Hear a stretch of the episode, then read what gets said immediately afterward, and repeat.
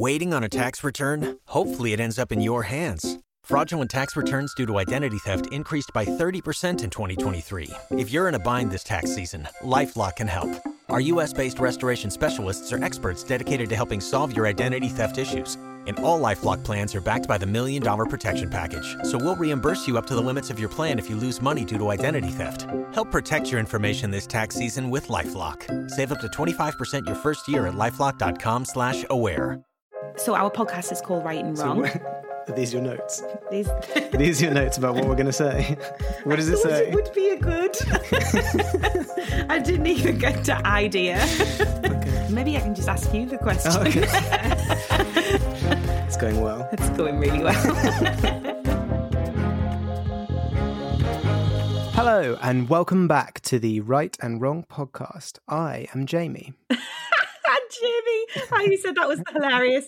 And I'm Emma, and today we are speaking to fantasy writer and folklorist Alexandra Beaumont. Her debut novel, um, Testament of the Stars, is out this April. Welcome, Alexandra. Thank you so much for joining us today. Hiya, nice to be here. Welcome to the podcast. Testament of the Stars sounds really cool. I'm a huge fantasy fan. That's my go to genre. And uh, this one is uh, history inspired with a bit of folklore. Am I right in thinking?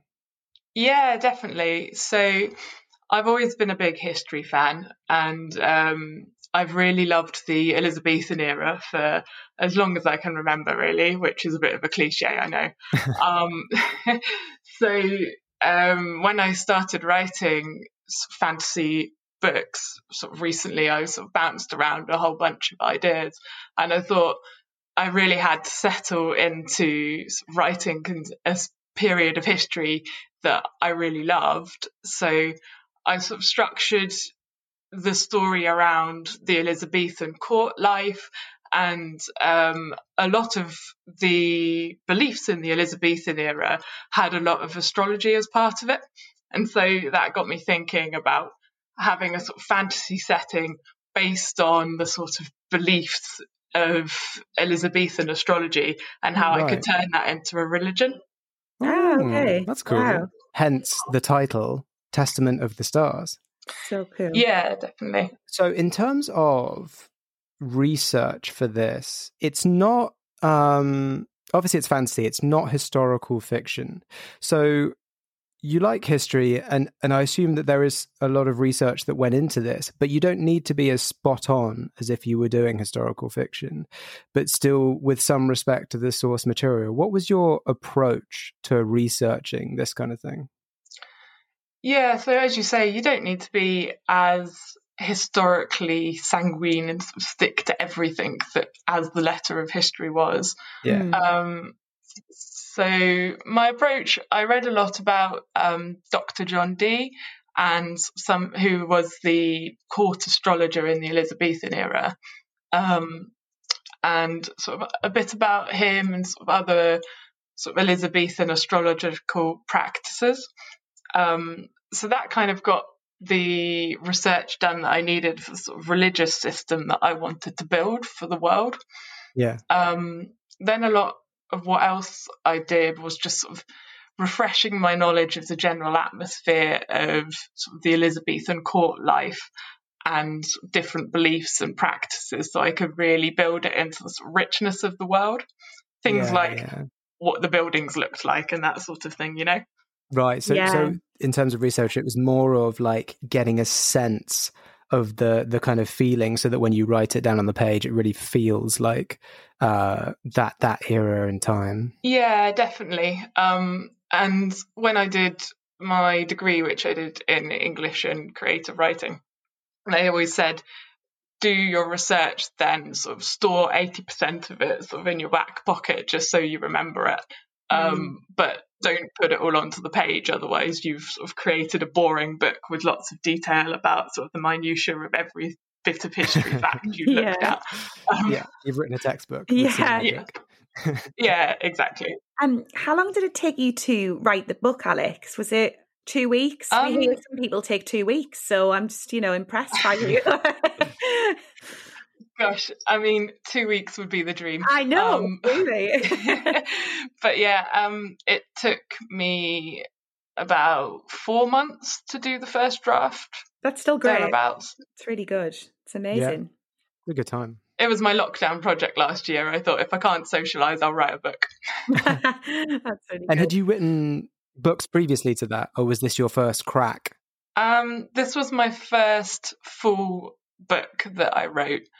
Um, but I've written quite a lot of other stuff in the past, sort of for my degree, but also sort of short stories here and there. Um, sure. Mm. But yeah, this was the first time I'd thought, right, I'm going to write a full length book and see how that goes. Well, that's amazing. First book, and then and now you're getting it published. And I mean, star cults, rebellions, stealing people's thoughts, all sounds awesome uh, to me, and I'm excited to read it. Yeah, same.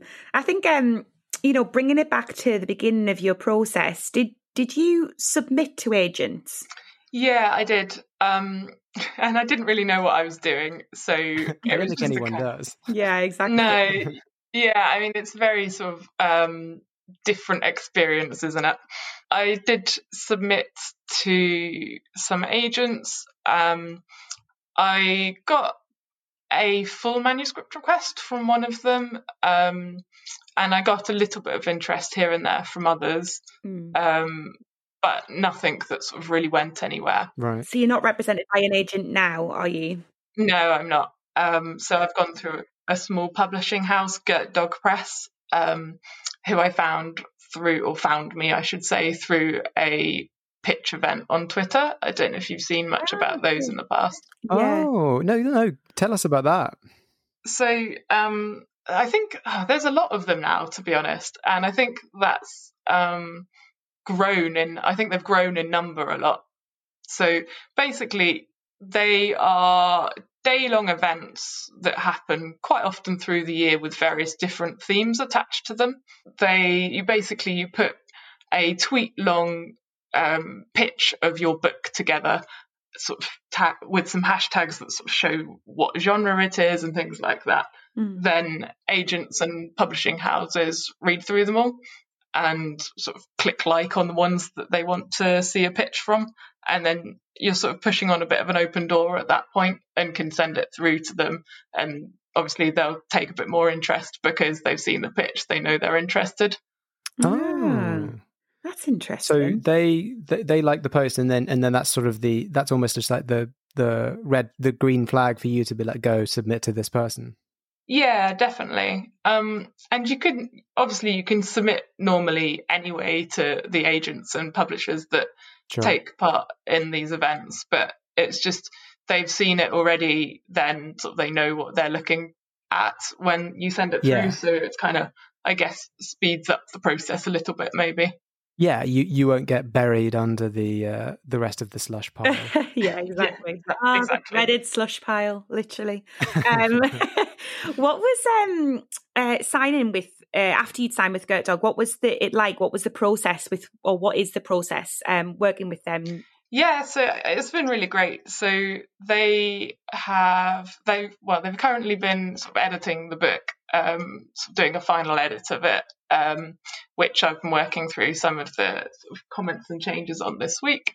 Um, and so that's sort of the main contact we've I've had with them so far. Sort of, you know, after we've done all of the stuff like signing the contract and all of that thing. Um, Sure. and then also we're sort of talking about cover design and sort of planning what that's going to look like. Um, How much input are you getting on that? yeah, a fair bit actually, to be honest. I don't really know how um, it works in bigger publishing houses, but I think one of the things that I've heard a lot of authors say is that if you go through a smaller publishing house, sort of you get a bit more flexibility on that kind of thing, which Right, right, is yeah. really nice and that sort of suits me quite well for this book. So yeah, That's good. Yeah, the marketing teams are usually smaller at those uh, the the the more indie presses. Mm. yeah, So definitely. You don't have as much red tape that you need to navigate, which is nice. And um, so I'm going to change the subject a little bit here. uh, and talk about myself. I am a huge fan of Dungeons and Dragons, uh, D and D, tabletop role playing. Hopefully, some of the listeners understood understood some of the words I just said, and um, so I'm familiar with that sort of shared imagination style, that freeform storytelling. And I saw on your Twitter bio that you do live role play. Yeah. Uh, as uh, that's something that I've always been in awe of, but way too scared to attempt myself. I mean, it actually involves going outside, which is terrifying. but uh, how did you? how did you get into that? Uh, and what's it like? I mean, it's great. I've done it for I don't know. It must be coming up on twenty years now. Um, wow, amazing! Yeah, and um, yeah, I mean, I got into it as most people do because your friends go, um, right? And then you sort of tag along and see what it's like. Um, swing yeah. a sword around a bit and decide you really love it. Um, yeah. Because my only reference for that is uh, the movie Role Models and a few videos on YouTube. Um, but in terms of like stories and things like that, how does it work? Like, do you do you dress up as like different factions and then everyone's kind of free to create their own adventure? Or is there a sort of pre-written arc that, like a narrative that's going to happen and you get to kind of just add some frills around that? So it's a bit of both. Um, you go along as the character that you create and you come up with a backstory and what that character's interests and story and passion is going to be. Right. And then you take part in the world, which for the system I play, the Lorien Trust, or the main system I play, the Lorien Trust, um, is there's 10 factions that are different countries around the world. And you fit into the story of that faction, which will run its sort of own little storylines that are country specific. Okay. And then the game itself will have a larger storyline that the organizers put together that overarches sort of all of the different countries. And so oh. there's a lot of different stuff to interact with, um, smaller plots and bigger plots, basically. Very cool. Oh, wow. I like that. Everyone is everyone in on all the stories, or does everyone just know their story, and then you kind of uh, you see the other ones unfolding around you? Uh, you get to pick and choose, really. Um, you get as much involved in as you want to, really. So I probably get involved in my factions plot a little bit more than I do the world stuff, for instance. And I quite like that because it suits my character but yeah. other people are a lot more interested in sort of the big things that are going on in the world, sort of the right. wars yeah, between yeah. sort of different nations, that sort of thing. Sounds oh, great. Sounds really and now, if I can bring it full circle back to your process. yeah, so- yeah. Join us today during the Jeep Celebration event. Right now, get 20% below MSRP for an average of 15178 under MSRP on the purchase of a 2023 Jeep Grand Cherokee Overland 4xE or Summit 4xE. Not compatible with lease offers or with any other consumer incentive offers. 15,178 average based on 20% below average MSRP from all 2023 Grand Cherokee Overland 4xE and Summit 4xE models in dealer stock. Residency restrictions apply. Take retail delivery from dealer stock by 4 1. Jeep is a registered trademark. So as I said, like you know, for me, I pay I pay D and D, so that involves me sitting around a table with some friends, uh, and I find that as like a sort of narrative exercise, a way of like practicing creativity, super helpful.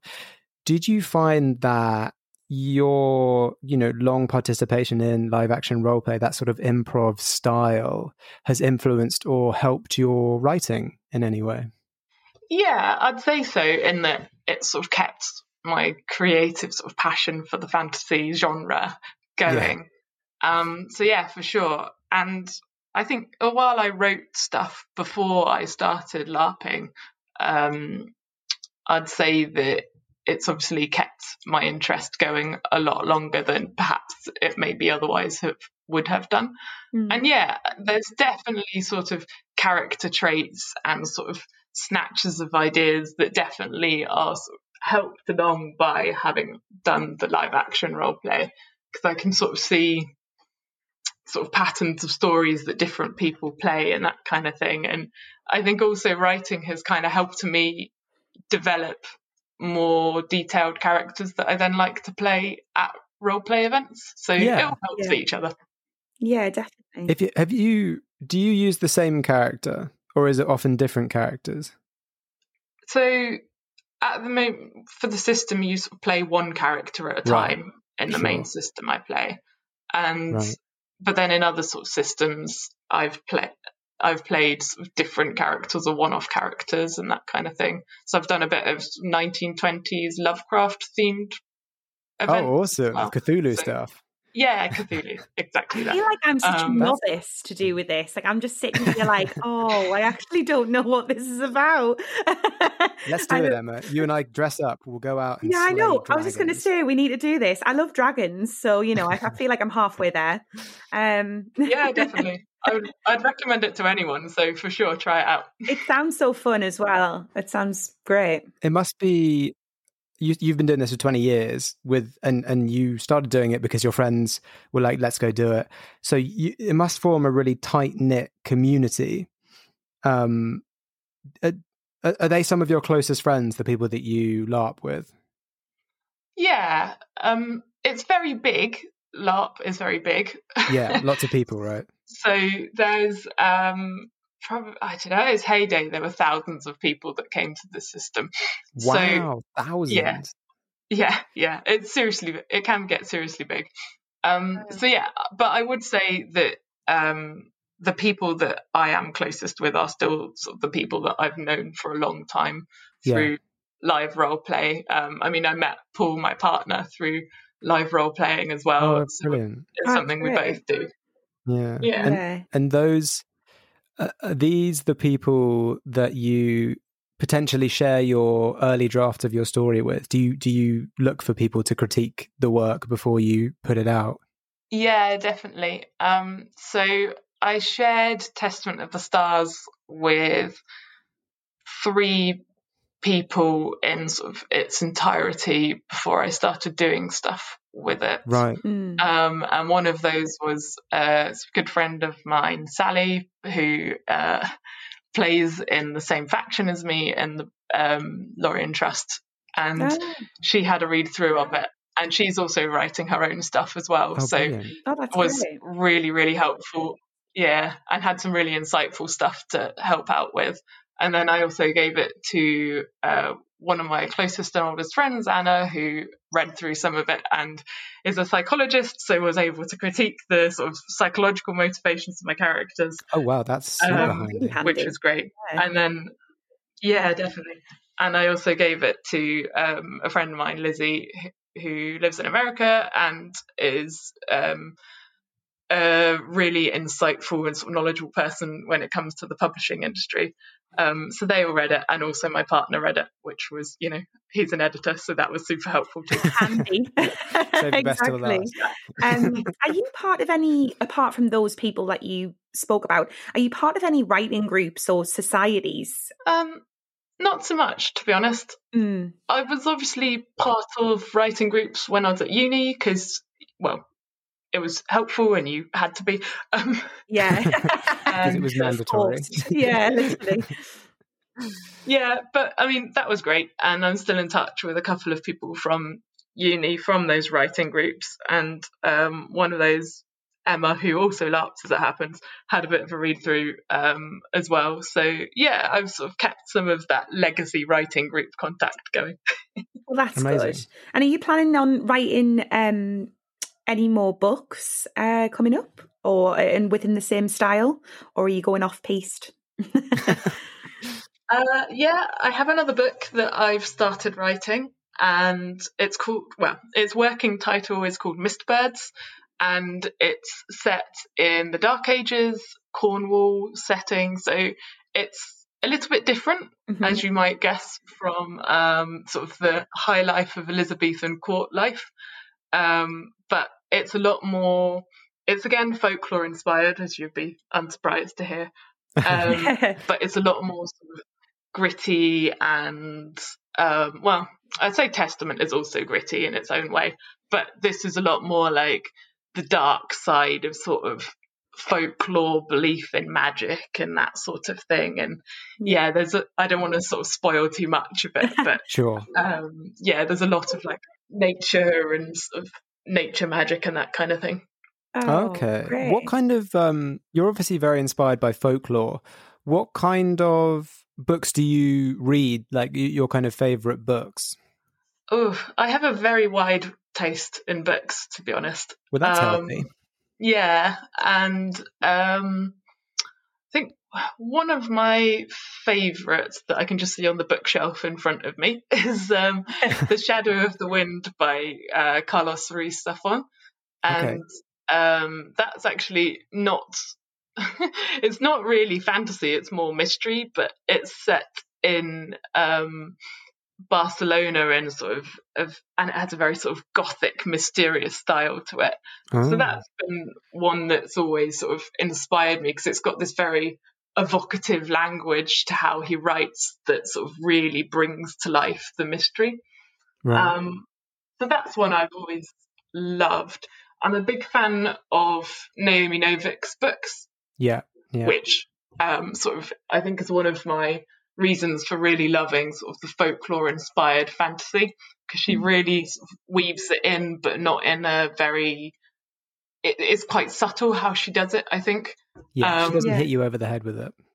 Yeah, definitely. And I got hooked on her because Paul, my partner, introduced me to uh, Temeraire, which I don't know if you've read, but they're just great, and I would recommend to anybody because.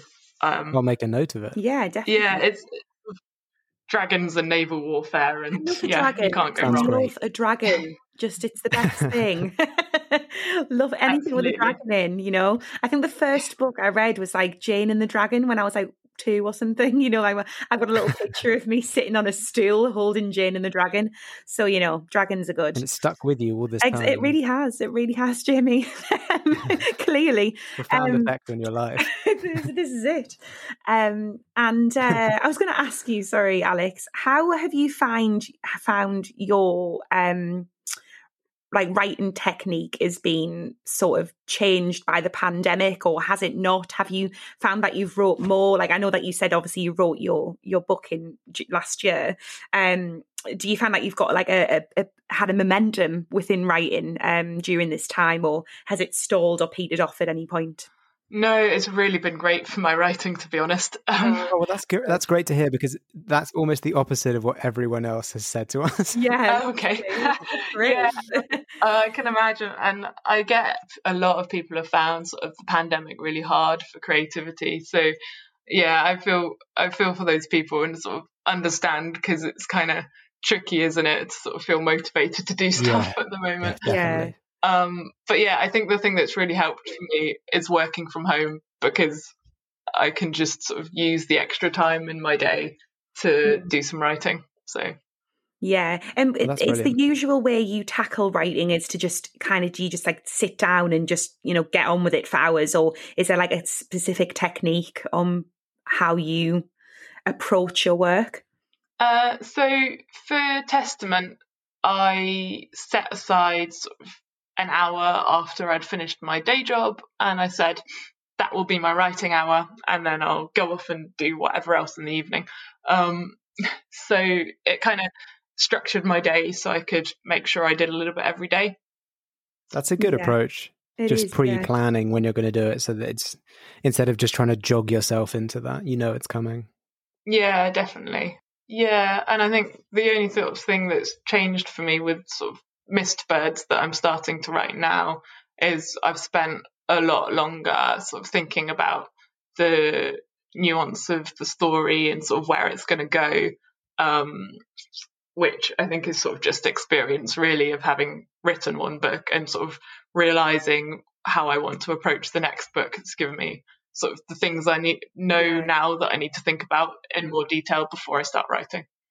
Oh, Yeah, 100%. I mean, I think almost everyone when they when they write their go to write their second book, even third, fourth, like you learn so much for each novel that you write, each piece, even just like shorts or novellas. Yeah, definitely. If you were to go back in time and meet a younger version of yourself, what advice would you share in helping them, you know, with their writing or or, or then getting published? Uh, interesting question. I think probably what I might have said to teenage me is it's great you wrote so much fan fiction and that really helped you, but please also write something original. Yeah. yeah. That's brilliant. Um, but yeah, joking aside, I mean, I'd just say like trying to write stuff and just giving it a go.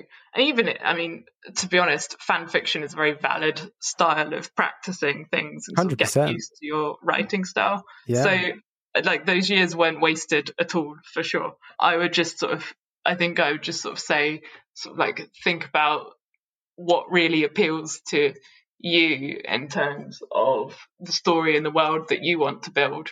And it can be inspired by other stories because ultimately everything is derivative these days, right? Yeah, exactly. Um, so, yeah, but I think I would have just sort of encouraged myself to have more confidence in the worlds that I could create rather than living entirely in other people's ones.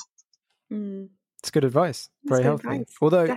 important to remember that some fan fiction becomes multi-million dollar franchises, a la Twilight and Fifty Shades of Grey. yeah, yeah.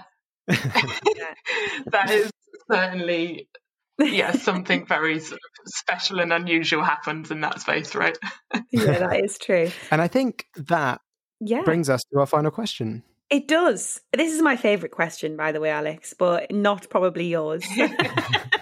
Maybe not. Um, so, if you were to be marooned on a desert island, um, what one book would you bring with you?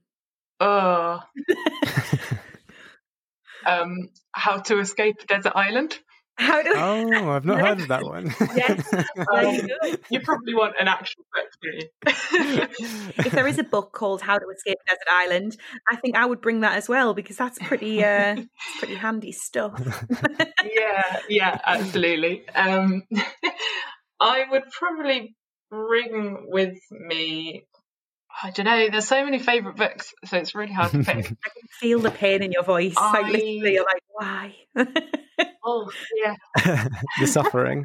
suffering. I have a couple of books that I'm really looking forward to reading, actually. Yeah. Um, and one of those is um, Sister Song, which is based on a folk ballad about, um, I think it's two sisters, the two sisters folk ballad, which I think is sort of a very like um, sad story, I think. And this author, she's written a book on um, about that folk ballad called Sister Song, and I'm really looking forward to reading it. So oh, I did it where I got marooned on this uh, island that that book had arrived. It's Sister Song by Lucy Holland. Um, I would have brought that one with me, I think, because I'm really keen to read that. Well, there you go. dangerous. You are risking being stranded on an island with a book you've never read. You might hate it. I know. Imagine. I might, but I'm pretty confident. It, it sounds You're amazing. well, fingers crossed. The challenge, literally. Thank you so much, Alex, for joining us. This has been this has been such a great interview. I've really loved uh, chatting with you. Yeah, no worries. It's been great to meet you both, and I definitely yeah. encourage you to try out LARPing when uh, lockdown ends. Oh, one hundred percent. I'm gonna I'm, I'm gonna give Emma a sword and a shield. We're gonna get out there, create our characters. Oh dear, this is gonna be brilliant. It's gonna be like a comedy. I'm ready sketch. for it. I've been ready for it for years. I don't know whether I've been ready for it for years. It's the best way. I like dragons, so that's all I'm going to say. that's all I've said throughout this whole interview is I like dragons. So I'm Emma, and I like dragons. yeah, literally. To keep up with everything that Alex is doing, you can follow her on Twitter at a Beaumont Writer or on Instagram at a Beaumont Writes. And to make sure you don't miss an episode of this podcast, follow us on Twitter at Write and Wrong UK or on Instagram at Write and Wrong Podcast. Thanks so much for listening, and we will see you in the next one. Waiting on a tax return? Hopefully, it ends up in your hands. Fraudulent tax returns due to identity theft increased by 30% in 2023. If you're in a bind this tax season, LifeLock can help. Our US based restoration specialists are experts dedicated to helping solve your identity theft issues. And all Lifelock plans are backed by the Million Dollar Protection Package. So we'll reimburse you up to the limits of your plan if you lose money due to identity theft. Help protect your information this tax season with LifeLock. Save up to 25% your first year at LifeLock.com slash aware.